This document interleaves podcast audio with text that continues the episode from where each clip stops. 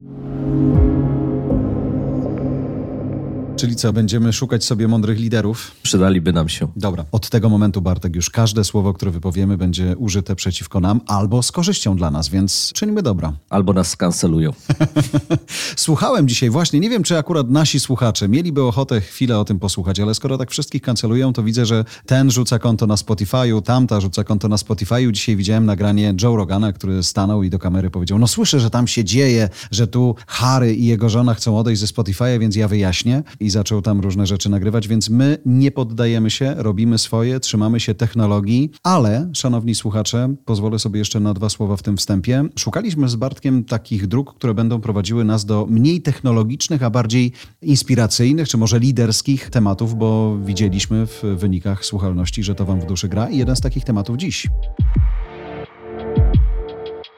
Ze studia Voice House Bartek Pucek i Jarosław Kuźniar. W najnowszym odcinku podcastu Technologicznie rozmawiamy o różnych rodzajach przywództwa. Kim dziś są, a kim być, naszym zdaniem, powinni liderzy.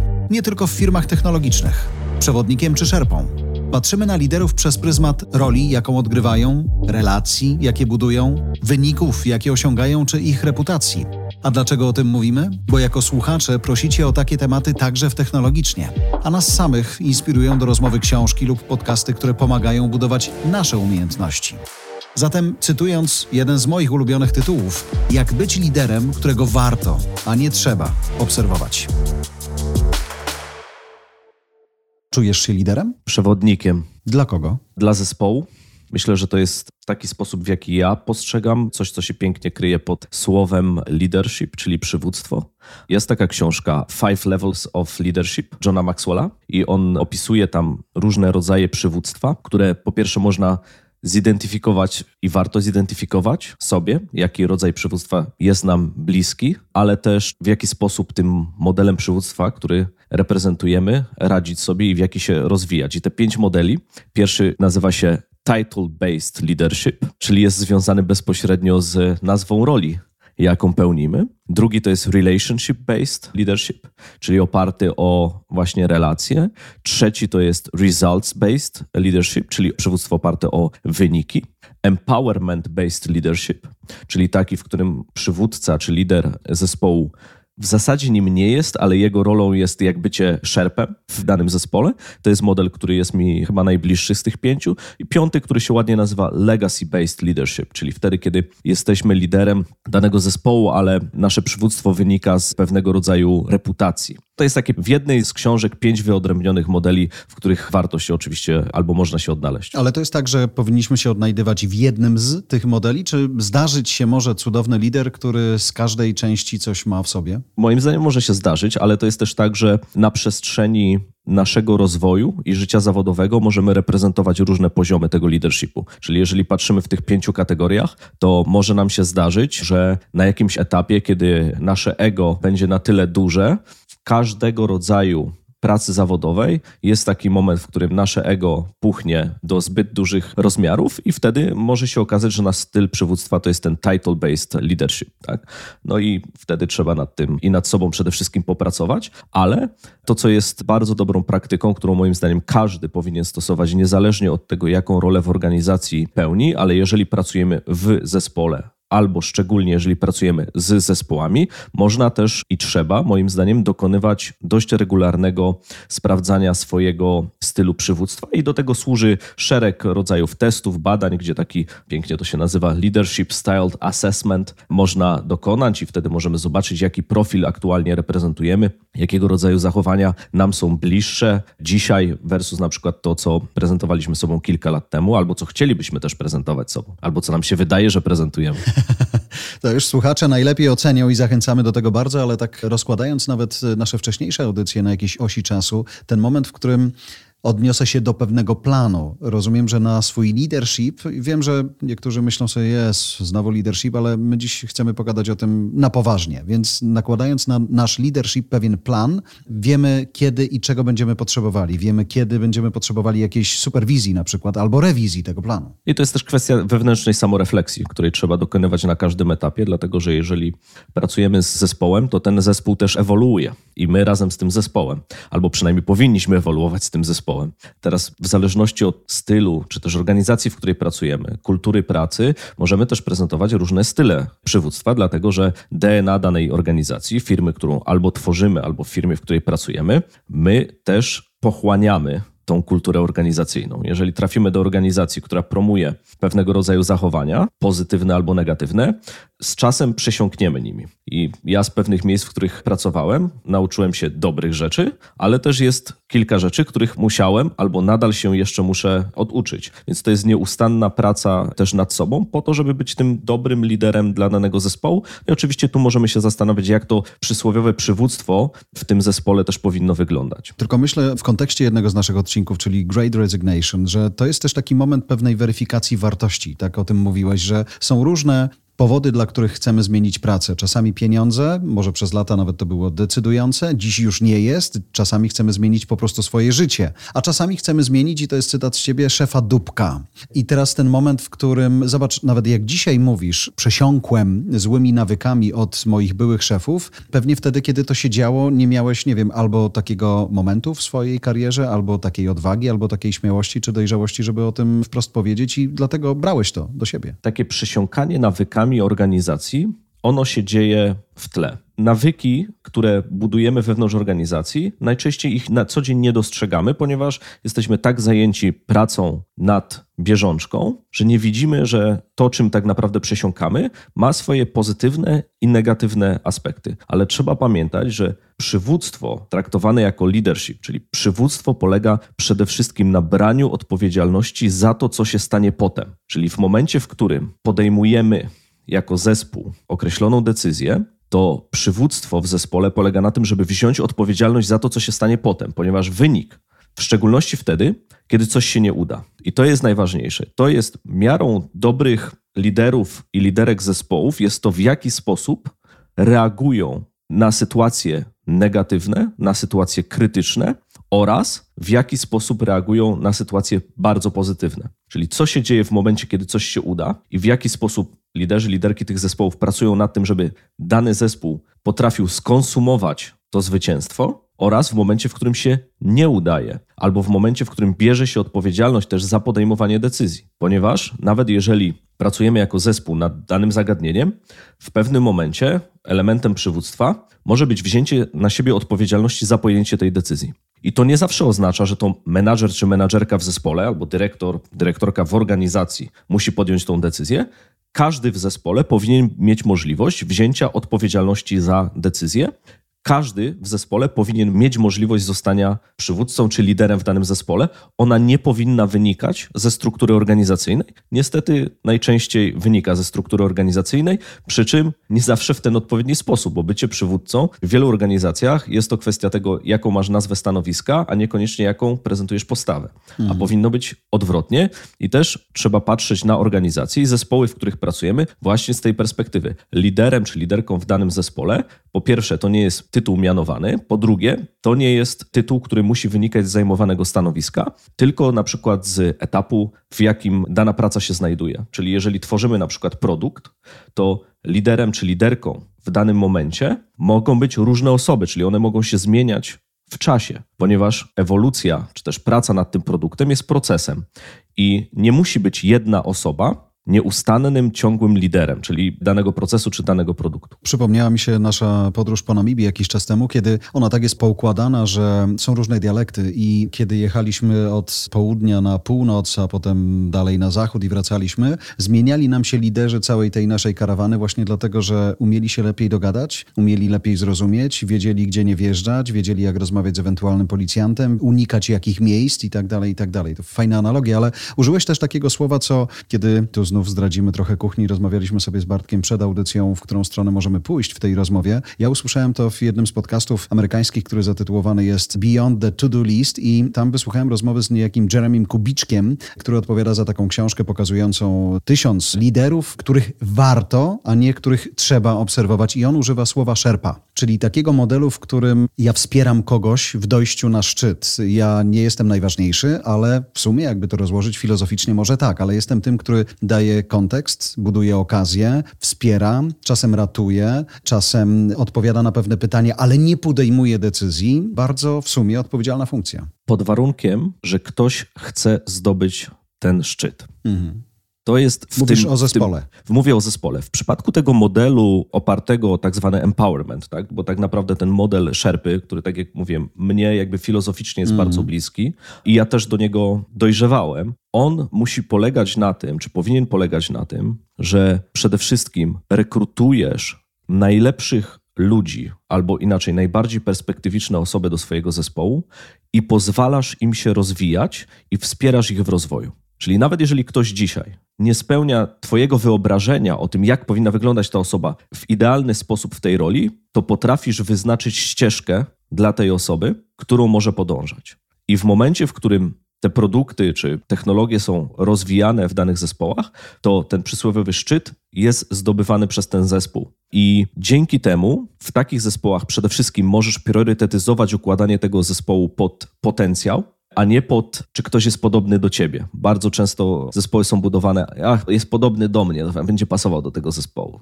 A w momencie, w którym patrzymy na zespół z perspektywy właśnie takiego procesu empowerment, to różnorodność w tych zespołach, perspektyw, postrzegania procesów decyzyjnych może być bardzo pomocna w tworzeniu fantastycznych zespołów. Przy czym musi być zgoda co do wspólnych wartości, ponieważ jeżeli będziesz miał osoby, które mają różne wartości albo wartości, które wzajemnie się wykluczają, to możesz robić empowerment, jaki ci się żywnie podoba, możesz być szerpą, ale jakby nie tylko osiołki ci się rozbiegną w takim zespole. Z drugiej strony, w tym procesie empowerment bardzo ważny jest też to, co się pięknie nazywa mentorship, dlatego że bardzo dużo czasu takie zespoły spędzają nad pracą nad sobą i pracą nad procesem, czyli dużo czasu spędza się na myśleniu po to, żeby mniej czasu spędzać na robieniu, ale też trzeba stworzyć warunki do tego, żeby osoby, które mogą być intelektualnie ciekawe wyzwań, którymi się zajmują, miały możliwość tego rozwoju. No bo jeżeli ktoś będzie miał taką możliwość, albo inaczej, ma takie cechy charakteru, ale nie stworzysz warunków wewnątrz zespołu do tego, żeby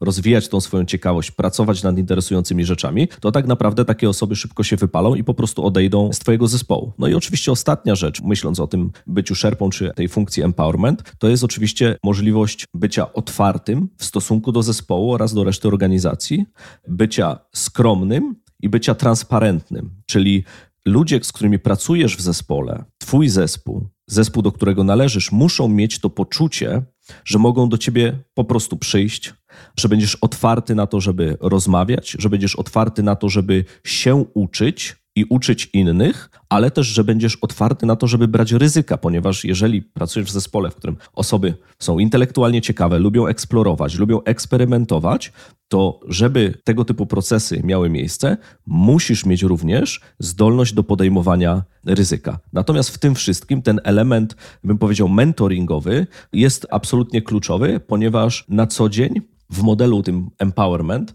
chcesz pracować z zespołem, który jest też ciekawy świata, który lubi zdobywać te szczyty. Oczywiście w przypadku innych modeli te szczyty mogą być zdobywane w modelu takim typowo pan każe, reszta robi, i część zespołów oczywiście w różnych firmach czy w różnych organizacjach w ten sposób pracuje, ale jeżeli ten model nie jest ci bliski, to absolutnie trzeba uważać na to, jakiego rodzaju warunki stwarzasz w swoim zespole oraz w jaki sposób i kogo do tego zespołu rekrutujesz. Ale z drugiej strony, jeśli mówimy o tego typu podejściu, które bardzo cenię i wydaje mi się, że chyba nie ma innego dzisiaj, szczególnie w świecie, w którym żyjemy, czy w którym zakładamy biznesy, prowadzimy te przedsiębiorstwa, że tak naprawdę musisz być z każdym pracownikiem czasami na innej emocji. Nie da się tego ustandaryzować. Wspomniany przeze mnie Kubiczek fajnie pokazuje. Po polsku to zabrzmi banalnie, więc nie będę tego w ten sposób przekładał, ale że wyobrażasz sobie, że ten twój zespół to jest jakaś organizacja, która potrzebuje zupełnie innych bodźców, zupełnie innego momentu, zupełnie innego czasu pracy. On to przekłada na powiedzmy pole uprawne, gdzie każda roślina, czyli twój pracownik wymaga czegoś innego i to jest też z perspektywy lidera trudne, bo on musi się siłą rzeczy rozbić na różne kawałki. Przede wszystkim pozostałe modele przywództwa są łatwiejsze. I niestety są dużo częściej występujące w przyrodzie.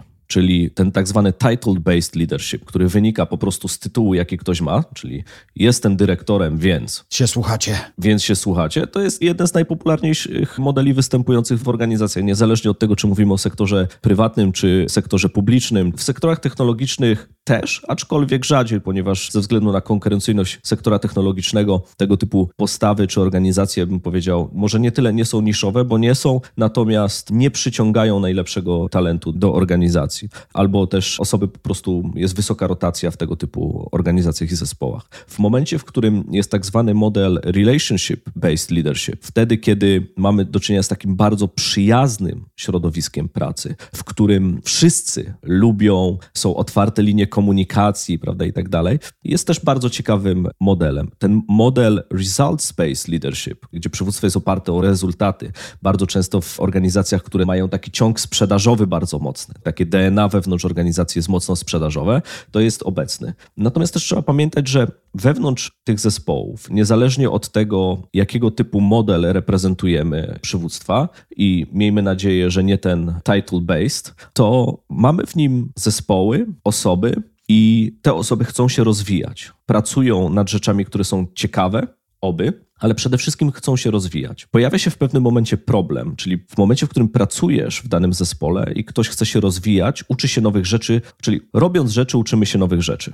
Ucząc się nowych rzeczy, chcemy robić kolejne nowe rzeczy, być może albo idealnie chcemy robić rzeczy trudniejsze, więc chcemy się rozwijać, chcemy eksplorować, chcemy poznawać rzeczy. I można to robić przez typowe procesy edukacyjne, czasem przez szkolenia, przez czytanie jednej książki, drugiej, przez czytanie rzeczy w internecie i tak dalej, i tak ale również czasami pojawia się ta potrzeba mentora, czyli pracy z innymi ludźmi, ponieważ najlepiej uczymy się od innych oraz ucząc innych, czyli możemy być sami mentorem dla zespołów lub poszukiwać mentora. No i oczywiście tutaj jest cała dyskusja o tym, w jaki sposób robić to dobrze. Teraz trochę to przechodzimy. W momencie, kiedy nam się zespół zmienia, zauważyłem, że sięgnięcie po zewnętrznych mędrców, tak ich sobie trochę nazywam, bo nie są mentorami, tylko osobami, które mają swoje umiejętności. Widzę, jak fajnie działa na zespół. To znaczy, otwartość na szczerość wobec mnie jest inna. To, że też nagle musieliśmy się podzielić na zespół ekspertów wewnątrz organizacji i tych, którzy powiedzmy jeszcze na tym poziomie nie są, to też jest takie dowartościowanie w pewnym sensie niektórych i widzę, że to może się fajnie skończyć, choć podejrzewam, że potrwa to z pół roku taki proces, kiedy trochę na siebie patrzymy, robimy sobie wiwisekcję, układamy pewne procesy, też sami siebie układamy tak, żeby się nie potykać o własne nogi. I ten proces się nie kończy i on jest w zasadzie niezależny od tego, jak duża albo mała jest nasza organizacja. Hmm. Jestem w advisory board pewnej fantastycznej spółki z fantastycznym founderem. To jest już duża, duża spółka, w którym w zeszłym roku powstał advisory board. Hmm. W tej grupie osób są osoby z fundamentalnie innym doświadczeniem w bardzo wielu różnych dziedzinach. Kilka miesięcy zajęło dotarcie jeżeli chodzi o formułę tego advisory board.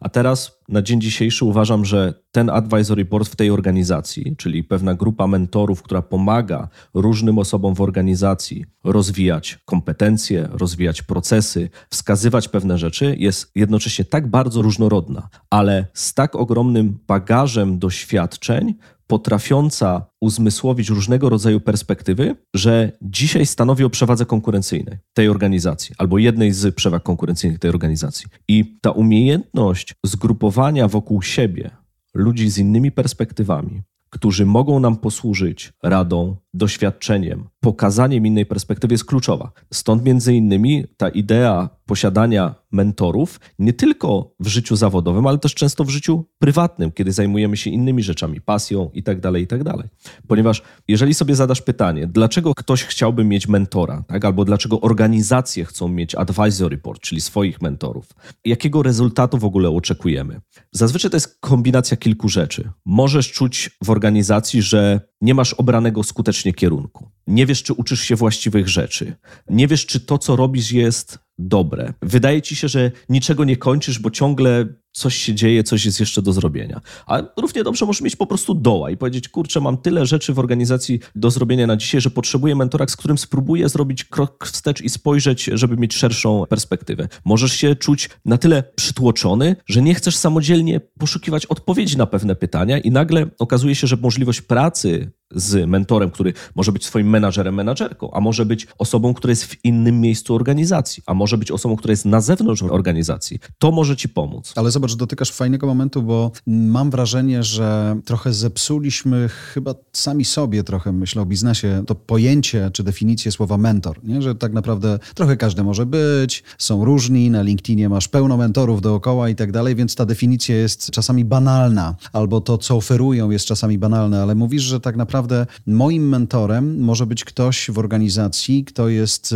teoretycznie nawet niżej w hierarchii niż ja, ale ma takie umiejętności, czy taką energię i taką emocję, albo nawet taką wiedzę, która mnie, za przeproszeniem, liderowi może się idealnie przydać. Absolutnie. I można korzystać z pomocy i rady takich osób po to, żeby nie tylko rozwijać swoje silne strony, ale też zwracać uwagę na swoje braki. Czyli jeżeli mamy na przykład naturalnie niski poziom empatii, możemy szukać jako mentora czy mentorki, czy osoby, z którą rozmawiamy, osób o wysokim poziomie empatii, po to, żeby uzupełnić swoje kompetencje w zakresie na przykład przywództwa w swoim własnym rozwoju.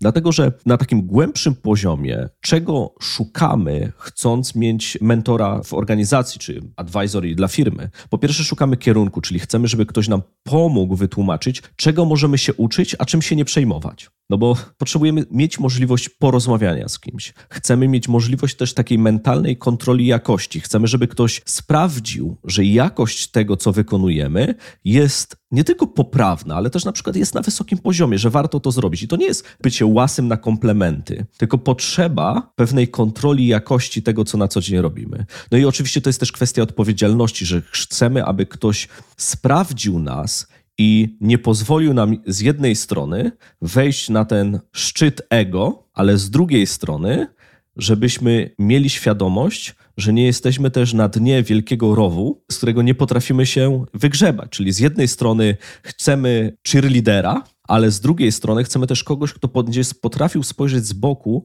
na problemy, które mamy i nam w tym pomóc. Jest też proces, który się ładnie nazywa self-mentoring, czyli można spróbować samemu czy samej dla siebie być mentorem, ale to jest, bym powiedział, też wyższa szkoła jazdy. Warto nad tym popracować, ale czasami jest łatwiej spojrzeć na tą zewnętrzną perspektywę, ją uzyskać, niż wypracować taki self-mentoring we własnym zakresie. Myślę o tych słowach, których ja użyłem na spotkaniu otwierającym ten nasz cykl mentoringowy z zewnętrznymi ekspertami, bo powiedziałem do mojego zespołu, że przyszedł taki moment, w którym ja coraz więcej rzeczy nie wiem niż wiem w kontekście nowych zadań, które mamy i dlatego potrzebujemy mądrego wsparcia osób, które dzisiaj do nas przychodzą. Natomiast wydaje mi się, że zostawiając na chwilę ten self-mentoring, to skupiając się na tym, że bierzemy sobie kogoś z organizacji, kto może jest na innym poziomie, ale to on będzie moim mentorem, bo ma wiedzę, inną emocję i tak dalej. Musimy też chyba wcześniej wytworzyć takie poczucie, że oni mają pełne prawo nam powiedzieć nie, albo mają pełne prawo nam powiedzieć nie w ten sposób, że oni w tej kulturze, za przeproszeniem, feedbacku będą umieli czy umiejętnie podchodzili do tego, żeby zrecenzować to, co się dzieje. Ale też bez umiejętności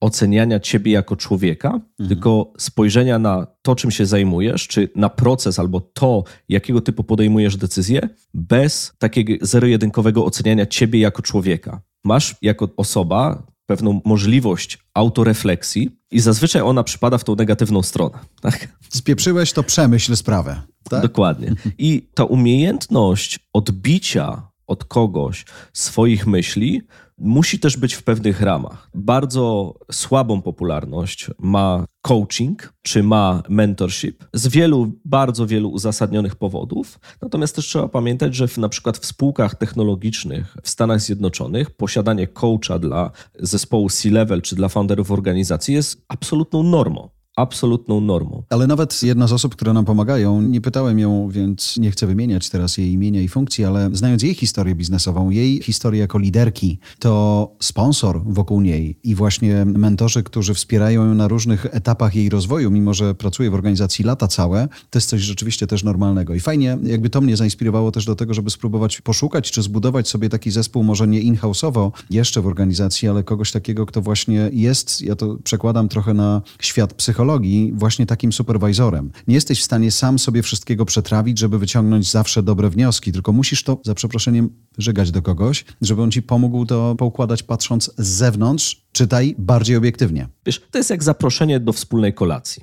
I pytanie, kogo chcesz zaprosić do stołu i o czym chcesz rozmawiać? Jakiego typu problemy chcesz na ten stół wrzucić hmm. i też jakiego typu głosy ci są potrzebne. Bo jeżeli patrzysz na to znów z perspektywy lidera w danej organizacji, albo osoby, które chciałbyś, żeby była liderem w organizacji, albo chciałbyś, żeby była mentorem czy advisorem w tego typu procesach, to jakiego rodzaju, na jakie rzeczy warto zwrócić uwagę? W sensie, co warto zidentyfikować? Chyba w szczególności wtedy, kiedy patrzymy na to przez pryzmat lidera, dla którego chcemy pracować wewnątrz organizacji, albo dla organizacji, dla której chcemy pracować. Po pierwsze, czy dana osoba ma możliwość, jak to się ładnie mówi, pomocy ci w awansie, ale w awansie nie rozumianym jako przeskok w drabince, tylko w nauczenie się nowych rzeczy. Czy bycie z tą osobą pozwala ci uczyć się nowych rzeczy, czy twojej organizacji nowych rzeczy, czy twojemu zespołowi uczyć się nowych rzeczy, czy daje ci dostęp do źródła pewnych zasobów, wiedzy, kontaktów, przemyśleń, perspektyw, które sprawiają, że będziesz lepszy jako członek tego zespołu, jako członek tej organizacji, jako sama organizacja. Drugi element to jest, czy taka osoba, to jest w szczególności jako lider czy liderka wewnątrz organizacji, czy tworzy środowisko, które tworzy kolejnych liderów. To jest fundamentalnie ważna cecha. Jeżeli ktoś zostaje menadżerem, team liderem w organizacji, jedną z najważniejszych rzeczy, przez pryzmat których warto oceniać daną osobę, to czy ma potencjał na to, że spod przysłowiowej ręki tej osoby będą kolejni liderzy i liderki. Ale widzisz, tu dotykamy tego szerpy trochę, nie? Czyli to jest taka osoba, która, popraw mnie, jeśli trzeba, że ona, dobra, wejdzie sama na szczyt, wprowadzi jedną osobę, ale będzie w stanie zejść do bazy, niezależnie od numeru obozu i wprowadzić kolejne parę osób. Zakładając oczywiście, że wydarzy się to, o czym mówiliśmy na samym początku, czyli to będą osoby świadome, gotowe i tak dalej. Zadaniem dobrego lidera jest inkubowanie kolejnych dobrych liderów. To jest fundamentalnie ważne. Najlepiej ze wszystkich miejsc, w których tworzyłem produkty, pracowałem, jeżeli chodzi o wspomnienia mm. z tych mhm. miejsc, najlepiej wspominam zawsze osoby, które dzięki wspólnej pracy później osiągały jeszcze większy sukces. Dla mnie osobiście, jak patrzę z perspektywy czasu, nie ma lepszego komplementu niż pracowałem nad danym produktem i w moim zespole osoba X pracowała nad tym produktem, robiła rzeczy, dwa, trzy lata później jest liderem w jeszcze innym zespole, liderką w jeszcze innej organizacji. Nie ma lepszej rzeczy niż patrzeć na rozwój tych osób w mojej perspektywie. To fajny moment, myślę, na zacytowanie Rogera Federera, który Nadalowi wysłał zajebiste życzenia po tym, jak Nadal wygrał Australian Open, bo on mówi i fajne jest to, obserwując ciebie dzisiaj, w jakim jesteś miejscu, że w sumie ja, jako gość, który czasami z tobą przegrywał, ale czasami z tobą wygrywał, pozwoliłem ci na to, żebyś urósł do tego momentu, czyli nawzajem się inspirowaliśmy walcząc ze sobą na korcie. Czyli tam, gdzie przegrywałeś, wiedziałeś, że musisz poprawić pewne rzeczy i dzisiaj ja, widząc ciebie jako zwycięzcę, jestem w stanie się uśmiechnąć i cieszę się, że w tych samych czasach przyszło nam żyć na korcie. To jest bezcenne doświadczenie, tak myśląc sobie w tym kontekście, o którym mówisz. Bo na pewnym etapie takiej dojrzałości związanej czy z budowaniem biznesu, mm. czy z mhm. prowadzeniem zespołów, ale też generalnie rzecz biorąc, bycia profesjonalistą w jakiejś dziedzinie, wiesz, że nie chodzi o ściganie króliczka. Chodzi no, o podróż. Ale i znów chodzi o podróż. Podróż, choć ona musi się zacząć w dobrym momencie, w którym masz już zbudowane poczucie własnej wartości. Nie? Czyli ty nie rywalizujesz z innymi, tylko wiesz, na co cię stać, i dlatego, mimo że sam chciałbyś być może, może nie w przypadku Federera teraz, ale chciałbyś być w tym samym miejscu, co ktoś inny, ale cię tam nie ma, ale to ciebie nie boli. Nawet nie to, że ciebie to nie boli, to boli bardzo wiele innych osób wokół ciebie, dlatego że nie są w stanie zrozumieć, że nie jesteś tam po to, żeby ścigać tego króliczka, tylko że sama podróż jest dla ciebie jednym z najciekawszych rzeczy, których możesz doznać. Że to nie chodzi o samą tą rywalizację, tylko o to, żeby robić dobrze rzecz, która sprawia ci przyjemność, że jeżeli jesteś zainteresowany budowaniem nowych technologii, to nie sprawia ci przyjemności to, że prześcigniesz firmę X, która jest twoją konkurencją o 2%. Nie, sprawia ci przyjemność to, że zbudowałeś coś fantastycznego w sposób, który do tej pory na przykład nie był wykorzystany, albo w sposób, który pozwala na zadowolenie klientom, którzy korzystają z twoich produktów. Tak? I jeżeli myślisz wtedy o perspektywie dobrego lidera, dobrego mentora, to jest, czy umożliwiasz też swojej organizacji, żeby rzeczy się działy. Nie żebyś je kontrolował, nie żebyś kosztem innych robił rzeczy, tylko żeby te rzeczy się działy, dlatego że umożliwiasz, ale nie, że kontrolujesz. Albo że sterujesz, co gorsze. Tak? Ja mam ogromny problem w ogóle ze słowem delegowanie w zespołach. I musisz mieć też możliwość, jako lider w danym zespole czy organizacji, możliwość budowania tych, to jest też bardzo ważne, ładnie się nazywa inner circles, które będą ciebie kontrolowały. Ponieważ na co dzień pracując, możesz się też zatracić albo w jednym temacie, albo w określonych cechach, które posiadasz, albo nawykach, które nabyłeś, i ktoś też musi mieć kontrolę nad tobą, ale kontrolę w takim pozytywnym aspekcie, że wiesz, że twój zespół przyjdzie do ciebie i mówi: Do tej pory to pracowałeś z nami i było tak i tak, a teraz gdzieś tam poszedłeś w inne rejony i już tak nie jest, już jest mniej fajnie. Ktoś musi mieć możliwość powiedzenia ci tego, ale też musi się czuć na tyle komfortowo, że jak przyjdzie i ci powie, mówi: to jest słabe. To ty nie powiesz, no jak to? W sensie, ale ja tu jestem dyrektorem, a ty mówisz, że to jest słabe. Wręcz przeciwnie. Ktoś ci przyjdzie i powie, to jest słabe, a ty mówisz, dziękuję ci bardzo, że twoja kontrola jakości jest lepsza niż to, co ja zrobiłem w tym miejscu. I to jest akurat powód do zadowolenia. I oczywiście z perspektywy też dobrych liderów w organizacjach, dobrzy liderzy i liderki w organizacjach zostawiają swój impact również po swoim odejściu. Czyli rok, dwa, trzy po odejściu danej osoby, osoby, z którymi się pracowało, mówią: Kurczę, wtedy jak pracowaliśmy nad tym, to było fajnie, w sensie dobrze nam się pracowało razem. Dlatego, że bardzo często, w szczególności w branży technologicznej, jest duże prawdopodobieństwo, że nawet jeżeli dzisiaj pracujesz z ludźmi w miejscu X, to za dwa lata możesz tych samych ludzi spotkać w miejscu Y, możesz z nimi tworzyć rzeczy, możecie tworzyć rzeczy również konkurencyjne, może się okazać, ale to w jaki sposób sprawiłeś, że Twój zespół czy osoby w Twoim zespole czuły się w jaki sposób im pomagałeś, to zostanie z nimi na później. Stefan Batory, pamiętam, że z taką właśnie dużą radością w sumie opowiadał tutaj siedząc w studiu naszym Voice House'owym, że dzisiaj do niego przychodzą ludzie z Google'a, z innych San Franciscowych korporacji i robią jakieś rzeczy, ale z pełną świadomością taką, że oni pewnie prędzej czy później odejdą, albo inaczej ludzie, którzy są od początku, dosłownie lub nie, w Booksy, też odejdą z tego Booksy i znajdą jakąś niszę, którą zaczną rozwijać. I widać było, może to jest właśnie ten moment, w którym tam to jest naturalne, taką radość z tego, że ludzie z Booksy zrobią coś innego. Tak jak dzisiaj ludzie z Google'a robią coś innego. Google nie ma o to pretensji, tylko właśnie radość, że, tak jak mówisz, wyinkubowali się pewni liderzy, którzy dzisiaj mogą zdobywać nowe rynki. Zobaczę z Booksy czy ze znanego lekarza z Dogplanera w różnych miejscach można spotkać osoby, które pracowały i zdobywały tam doświadczenie w pierwszych latach tworzenia i skalowania tych organizacji.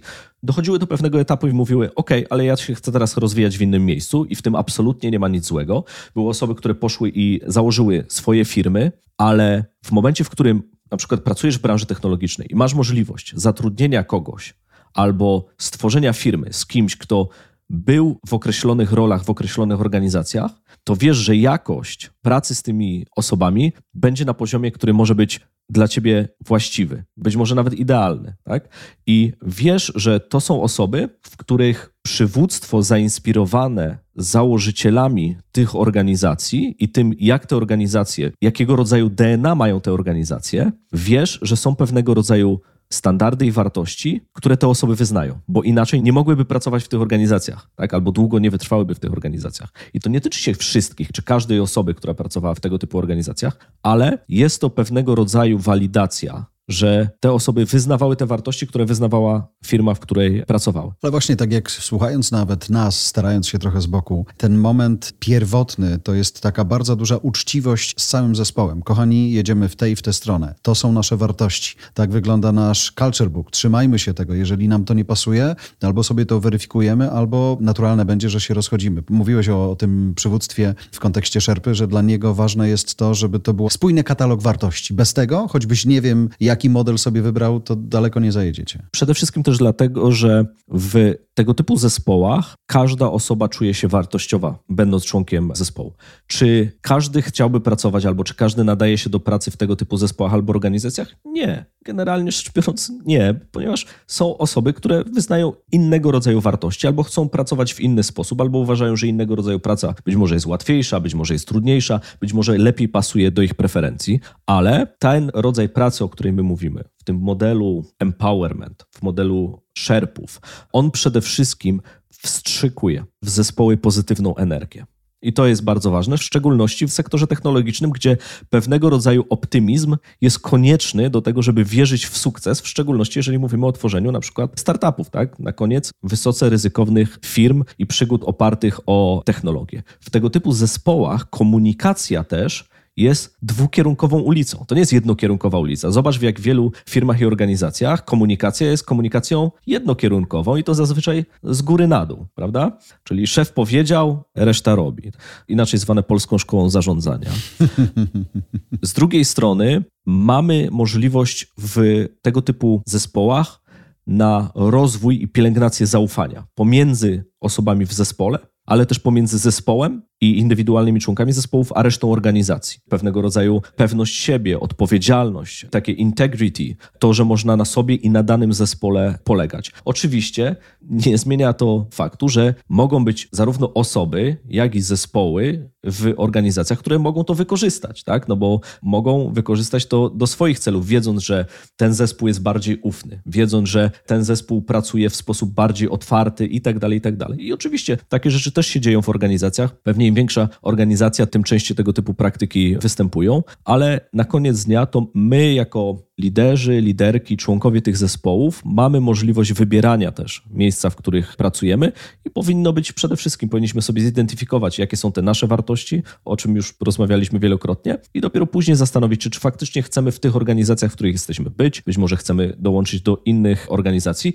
Ja generalnie rzecz biorąc polecałbym przede wszystkim z takiego bardzo, bardzo praktycznego punktu widzenia wykonywać sobie ten leadership style assessment. Jest wiele szkół i metodyk robienia tego typu badań ale one pomagają spojrzeć na nas też z boku w taki bardziej, bym powiedział, metodyczny sposób.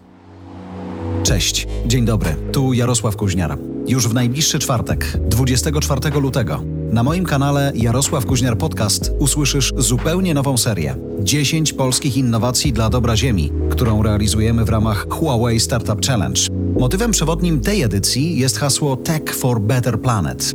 Posłuchajcie, jak 10 finałowych startupów dzięki swoim innowacyjnym rozwiązaniom próbuje zostawić świat zdecydowanie lepszym niż go zastało. Zamieniamy odpady bio, czyli wszystko, co używamy na co dzień. Z każdego jedzenia, jakie jemy, zostają jakieś odpady. Mamy sok, mamy odpady posokowe i my te wszystkie odpady zbieramy, dajemy je naszym mikroorganizmom i te mikroorganizmy robią nam materiał, który może zamienić plastik. I to bardzo szeroko, bo nie tylko jako sama folia, ale też w papierze, jako dodatek, czyli bardzo krótko bierzemy odpady i zamieniamy je w coś super wartościowego, co może przyczynić się do zmniejszenia zanieczyszczenia plastikiem.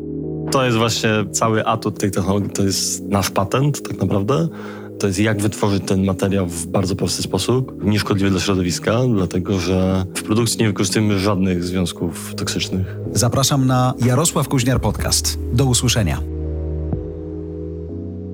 Czy wyobrażasz sobie, albo czy to jest już dzisiaj naturalne, że przez całą naszą biznesową drogę my tymi liderami będziemy różnymi przez różne okresy, zależnie od tego, z jakimi zespołami będziemy pracowali, nad jakimi produktami będziemy pracowali, ale też z uwagi na to, jak nasze prywatne życie będzie się zmieniało i wpływało na nasz zawodowy leadership? Ogromny wpływ. W ogóle życie prywatne i rodzinne ma ogromny wpływ. Nie zawsze pozytywny i nie zawsze negatywny. Czasami może się objawiać takim kompensowaniem w pracy zachowań, których nie ma w życiu prywatnym i odwrotnie, czyli przenosimy zachowania z życia prywatnego do stylu takiego przywództwa dla zespołów w pracy i może to mieć i pozytywne, i negatywne. I to oczywiście też z tym, jak ewoluuje i jak wygląda nasze życie prywatne, może to mieć też bezpośredni wpływ na to, jak wygląda właśnie nasz styl przywództwa. Oczywiście dzisiaj można sobie powiedzieć, że są pewnego rodzaju uniwersalne wartości przywódcze, które warto reprezentować w określonych zespołach, niezależnie od branży. Jest bardzo dobra książka, jestem wielkim fanem,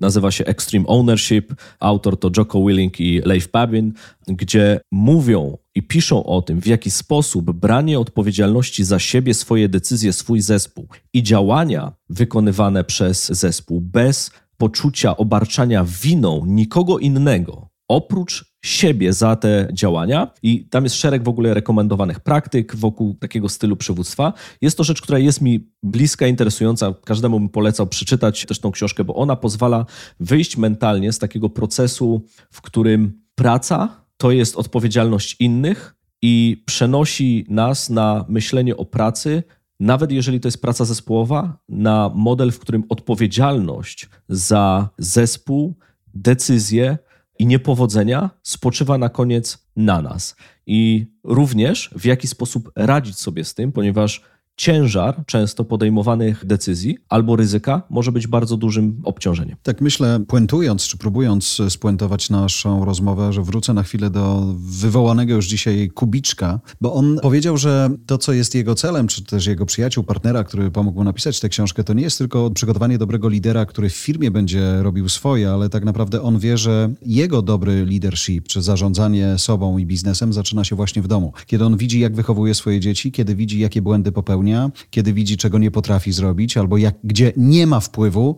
tutaj widzi początek. Nie? Wydaje mi się, że to rzeczywiście akurat my jesteśmy w tej sytuacji, w której w naszych domach te dzieciaki są, więc być może rzeczywiście szybko można zobaczyć skuteczne albo złe modele, ale tak jak powiedziałeś, chyba bez tego poukładanego domu bardzo trudno później mieć poukładany biznes. Trzeba też pamiętać, że często myśli się o liderach w różnych organizacjach jako eksperta w swoich dziedzinach, ale trzeba pamiętać, że ekspert to osoba, która popełniła wszystkie błędy, jakie może można popełnić w wąskiej dziedzinie. Więc patrząc przez pryzmat bycia liderem czy liderką danego zespołu, trzeba też wziąć pod uwagę, że żeby mieć dobre predyspozycje do bycia, albo żeby być dobrym liderem, liderką, trzeba wcześniej popełnić mnóstwo błędów. I zarówno koszt tych błędów, jak i trzeba wziąć na siebie, ale też trzeba mieć umiejętność bycia ok z tym, że to popełnianie błędów jako liderzy czy liderki w zespołach jest jakby wliczone w część tej pracy. Nie da się być dobrym liderem zespołu bez popełniania błędów. Hmm, tylko rozumiem, że to też jest jeden z niekończących się procesów, no bo niezależnie od tego, czy jesteśmy 50 plus, 40 plus liderem, czy 70 plus, wciąż mamy jakby szansę na to, żeby je popełnić, a nawet powinniśmy korzystać z tego, że tak się zdarzy. I niezależnie od tego, czy jesteśmy IQ 150 plus, czy 60 plus. Jezu, jak dobrze, że ja nigdy swojego nie mierzyłem. Boże. Bartek, dziękuję. Natomiast naszych słuchaczy zachęcamy do tego, żeby dali nam znak sygnał. Czy w tę stronę, nie wiem czy słusznie, czy nie, nazywaną miękką, powinniśmy częściej iść, a może zrobić z tego jakąś dedykowaną, spokojną, osobną serię przytechnologicznie, tak żeby technologii nie lekceważyć, ale skupiać się na tym, co jest ważne, żeby ta technologia została dobrze przygotowana, czyli na naszym mindsetie. Jako liderów, jako pracowników, tych bardziej świadomych, bo zakładamy, że mówimy o takich organizacjach, kiedy dajemy ludziom głos, a nie tylko jednokierunkowo nadajemy, a oni mają wykonać, bo to nie my. Dziękujemy za Twoją uwagę. Ale zanim się rozłączysz albo posłuchasz kolejnego odcinka, mam prośbę. Spotify pozwala teraz na ocenę podcastów. Jedna, dwie, trzy, cztery albo pięć gwiazdek. Bądźcie z nami szczerzy. Dziękuję. Jeżeli jeszcze nie subskrybujesz naszej audycji, zrób to na Apple Podcast czy Spotify. Nie przegapisz najnowszego odcinka i pomożesz nam się wspinać na listach podcastowych przebojów. Zasubskrybuj także inne podcasty od Voice House. Znajdziesz je na każdej platformie podcastowej, w każdym kanale social mediowym. Zapraszam też na stronę Voice House po więcej dobrej treści.